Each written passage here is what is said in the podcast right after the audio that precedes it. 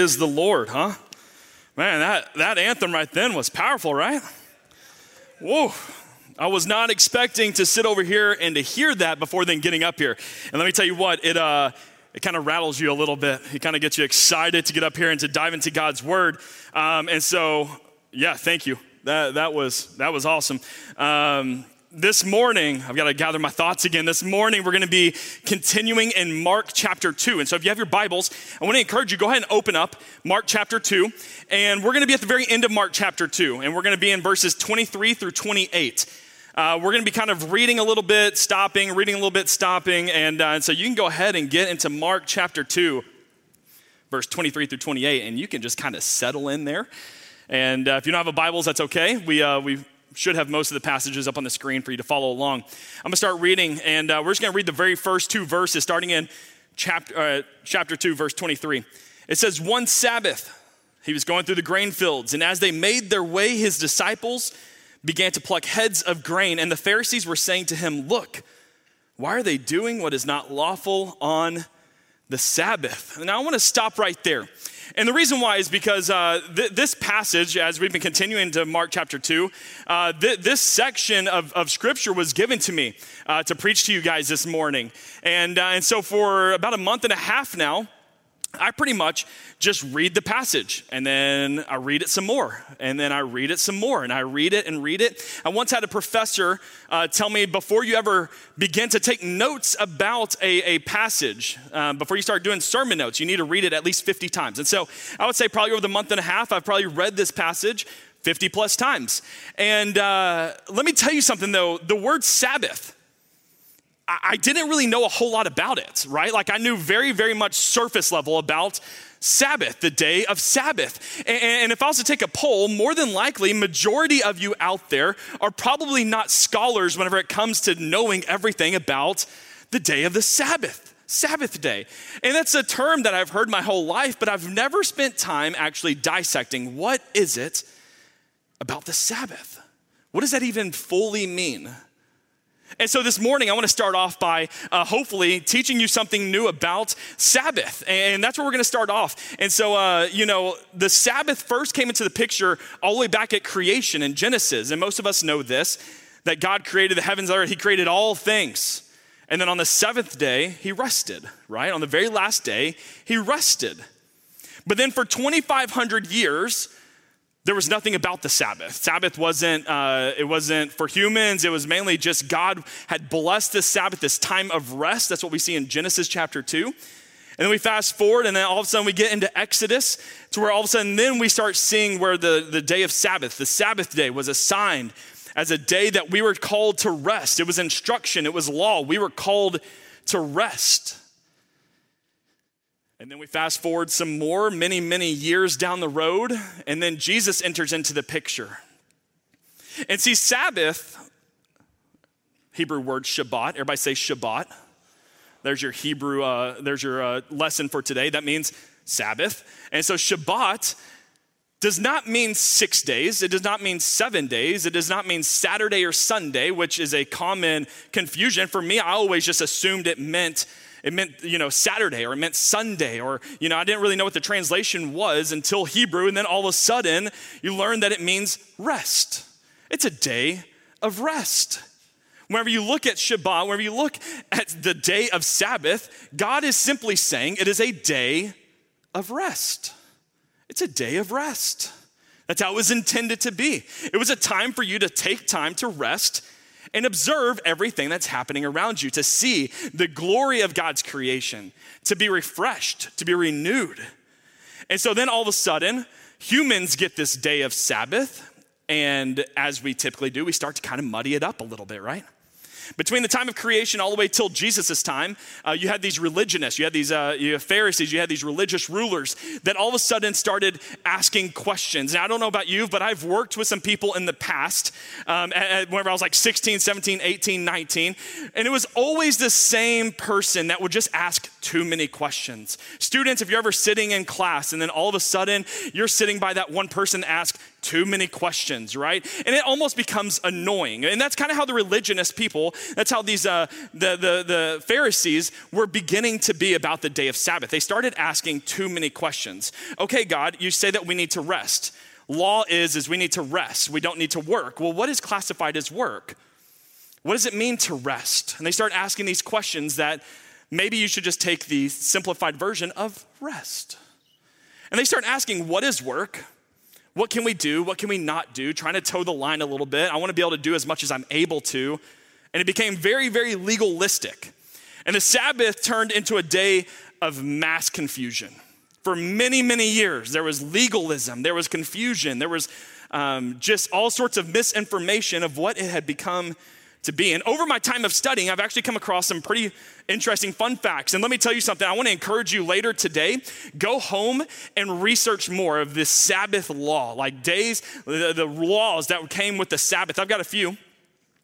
The first one that was interesting to me is that you could only write one letter. You couldn't sew more than one stitch on the Sabbath. Now, I'm not much of a sewer, which is, I'm sure, shocking to everybody. Um, but I imagine you need more than just one stitch to probably be successful in most things. You couldn't repair a fallen roof. You couldn't carry a whole orange or a whole piece of fruit, but you could carry half of one. Um, there was all sorts of complications whenever it came to traveling. You could only travel certain distances over a certain amount of time, and um, they couldn't tie knots. And so women would tie uh, girdles um, uh, around uh, a bucket such where they could draw water, but not nuts, which is just confusing to me. Um, in fact, with the, with the roof that caved in, if you were to come onto a building and a, bu- a building had collapsed on a family or on somebody, you could go over to the building and do the bare minimal to see if you could get down into where the people were at. And if the people were alive, then you could technically legally help them out. But if they were dead, you just had to leave them alone until the next day. And uh, there's all sorts of things like that, though.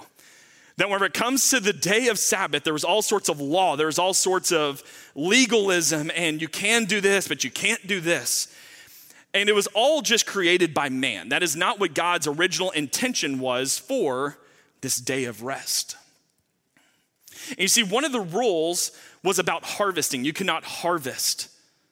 And so the Pharisees were looking out upon the disciples, if you remember in verses two through three that we just read, where they're walking and they're plucking grains and they're eating it. So they're not storing it because that would be harvesting. You could pluck the grain and eat it, and that was legal. But it was illegal to store it because that would be considered harvesting. And so the, the Pharisees are looking out uh, upon the Jesus and the disciples doing these things, and they're they're just kind of throwing you know comments out there of like, wait, wait, wait, no, no, no, it's it's the day of Sabbath. You can't do that. You can't do that. And see, I want to make a note real quick about the disciples in this time, though. Because as I was reading this, you know, 50 plus times, I kept thinking about the disciples and kind of laughing I was like, okay, if I was one of them and if I know that the religious people are like this, my personality is to uh, purposefully do things in front of them just to kind of get an uprise from them, right? Uh, I'm sure there's many personalities that are like that out there. Uh, for instance, one of them is my daughter Paisley. See, Paisley is 17 months old, and uh, Paisley's in like the cutest but most disgusting time of her life right now.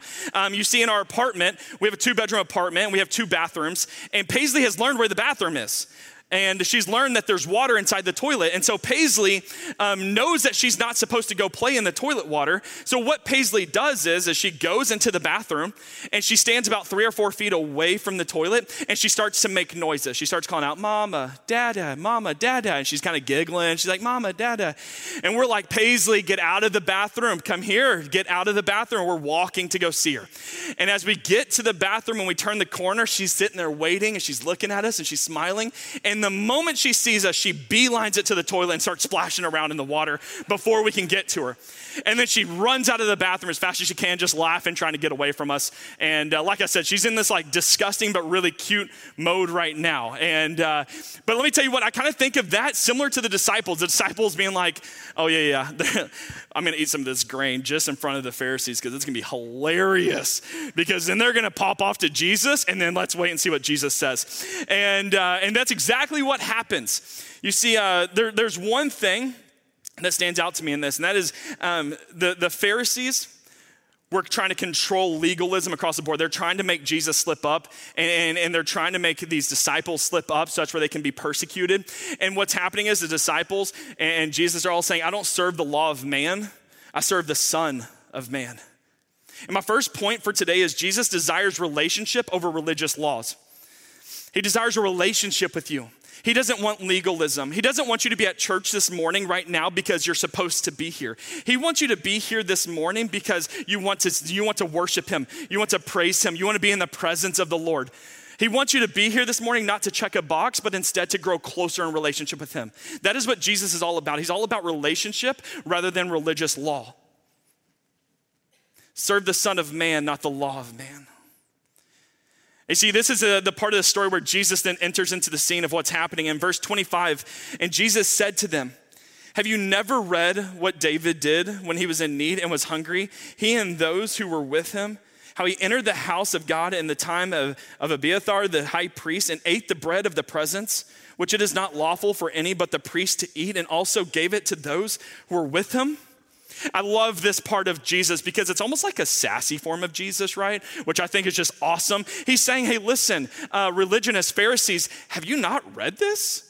Knowing good and well that they knew it. It was a known thing that they had probably memorized all of this. And that's what's happening is that he's referring back to a passage in 1 Samuel uh, where David is running and he's running for his life at this point. And what happens is he's, he's tired, he's exhausted, he's hungry, and he comes up and he ends up eating this bread that is only for the high priest. And that he wasn't even legally, by God's law, not supposed to do it. He was breaking law by eating this bread. And so Jesus is sitting there and he's telling this story and he's saying, Hey, listen, um, I, am going to name drop David, which I also love. That immediately Jesus is like, Okay, you're going to pick on my disciples. Let me find somebody that you love and care about. Boom, David. Um, David did this. Did you forget about that? But you see, the Pharisees had exalted David to where David could do no wrong. David was, was going to be king. He was going to be this, this guy, and he, and he was the one that, that all the Pharisees that they were all looking up to. And that's who, um, and that's what ended up happening is that David ended up eating the priest's bread, and no one bothered to question him. You see in Matthew 12, verse 6, don't forget Matthew, Mark, and Luke, they're all telling similar stories. They're all um, going through and they're, they're sharing similar interactions of what's happening. So Matthew also covers the same story, but Matthew adds a little bit something to his um, that I don't see in Mark. And, and that's what this passage is. In Mark, uh, Matthew chapter 12, verse 6, Jesus is talking. It says, I tell you, something greater than the temple is here. And if you had known what this means, I desire mercy and not sacrifice you would not have, you would not have condemned the guiltless, for the Son of Man is Lord of the Sabbath. Man, and once you hear that, you understand exactly the heart and the intention of what Jesus is doing in his response. He is saying, Hey, listen, I am the Lord of the Sabbath, I am the King of the Sabbath. And that's my second point for today is that Jesus is the King of the Sabbath. I believe that Jesus is sitting here and he's making a statement to the Pharisees saying, Someone greater than David is here. I am greater than David. I am the forever king who has promised to come from David. I believe he's making a point to the Pharisees at this time of just a full circle and kind of maybe even blowing their minds a little bit if they had just not had hardened hearts towards Jesus, where they could have actually heard what he was saying of, listen, you're, you're exalting David, but you need to be exalting me. Mark 1 15, as we read um, earlier in this, in this series of Mark, I believe it might have been the very first week. Um, Mark 1, verse 15 says, The time is fulfilled and the kingdom of God is at hand. Repent and believe in the gospel. Jesus is letting them know that you know what? Jesus is king. The law is not king. David is not king of the Sabbath. The Pharisees weren't king of the Sabbath. Jesus was. And Jesus is claiming authority greater than David. Jesus is king. Therefore, as we're understanding the Sabbath, as we're learning today more about the Sabbath and how it applies to our life, we must keep in our minds and understanding the truth that one, Jesus is desiring a relationship with you, not religious law. And two, that matters. Why? Because Jesus is king. And because he is king, we have a response. Because he is king, we are to praise him. Because he is king, we're to find rest in him. Because Jesus is king, we are to serve him. Because Jesus is, cling, is, is king, we are to cling to him. We're to have a relationship with Jesus. Let's continue in Mark 2, uh, verses 27 and 28. And Jesus said to them, The Sabbath was made for man, not man for the Sabbath. So the Son of Man is Lord, even of the Sabbath. You see, when God established a day of Sabbath, um, it was intended to be a gift to humankind. I, I don't think God uh, got the very end of creating all things and was like, man, I'm exhausted. I don't think so. I think God was probably okay. Um, but I think what God is doing is He's setting a precedent from the very beginning of time of, listen, you need to find time to rest in me. You need to be able to step back and enjoy the creation. You need to be able to step back and be in the presence of the Lord. You need to be able to step back and rest, be restored, be refreshed. I mean, think about it. It has to be a gift to us. If you're a parent, if you're somebody that works five, six, seven days a week, imagine this a week where you're busy. Your kids are running wild. Your calendar is off the wall. You're busy. Everything is crazy happening from, from sun up to sundown. You are busy. Busy. It sounds like most of our every single week, right? You're busy. Our calendars are full. And what God is doing, He's like, listen, you're busy you don't have time to even calm down and focus on the goodness of me. So I'm going to implement a day to where you are to sleep in. You're not to cook. You're not to clean. You're not to work. You're to rest. God is saying, I need you to rest. I don't know about you, but that sounds amazing right now. To rest. You see, Jesus is saying the Sabbath was made for man, not man for the Sabbath. The day of rest was made for us. This is how uh, we should see and understand God's law, not as a form of legalism, but rather a gift to us. Whenever you think about the Ten Commandments, whenever you think about the Old Testament law, all of these things should be viewed as a gift to humankind, not legalism. Oh man, I have to follow the Ten Commandments. I can't go murder somebody. It's crazy, right? No, it's God's gift to us. God's gift of, hey, listen, I want you to be your very best. Because human, whenever you're at your very best, Christian, whenever you're at your very best, whenever you're rested and you're rested in the presence of the Lord, then man, you're glorifying me. Man, you're doing good on earth. Whenever you're busy and whenever you're distracted and you're constantly going, going, going, and your calendar is completely filled up and you never are finding time to rest in the Lord, that's not what God calls of us. You see, God wants us to thrive on earth, He wants us to flourish on earth. He doesn't want us to be miserable and worn out and tired constantly. 1 John 5, verse 3, it says, His commandments are not burdensome. It's not burdensome. We should view the day of Sabbath as a gift. The laws of God have us in mind, they're there to help us. You see, God wants us to find rest and peace, but not in this world, but in Him. He wants us to find rest in Him. He wants us to find peace in Him, not in the law, but in Him. He wants us to thrive, but not in the acts of following law, but by serving and glorifying Him on earth. We are to serve him. We are to find rest in him. We are to glorify him. Why? Because he is the king of all things. So, therefore, we can find rest in him. So, practically, what does that look like? How do we uh, celebrate? How do we, how do we acknowledge a day of Sabbath in today's world? uh, because it is important, right? I mean, it is uh, number four of the Ten Commandments that we are to acknowledge, we are to uh, take time to find rest in the Lord, right? Remember the Sabbath day and keep it holy. Um, so it is applicable still to us today. Um, and my third and final point is find rest in Jesus through remembering the Sabbath. Find rest in Jesus by remembering the Sabbath, but remembering the Sabbath not for what it had become in legalism, but for what it had become uh, or what it intentional, what it was originally intended for. Find rest in Jesus through remembering the Sabbath of what God had originally intended for it to be, which was a time of rest. Hebrews 4 9 through 12 says, So then, there remains a Sabbath rest for the people of God, for whoever has entered God's rest has also rested from his works as God did from his.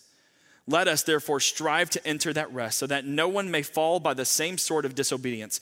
For the word of God is living and active, sharper than any two edged sword, piercing to the division of should and of spirit, of joints and of marrow, and discerning the thoughts and intentions of the heart. Jesus came to the earth to draw people to his kingdom. He desires a relationship with us. He wants us to enjoy him, walk with him, experience him and his goodness. He simply wants us to have a relationship and find rest in him. You see, rest is important for your health. Uh, it's also very important for your spiritual health.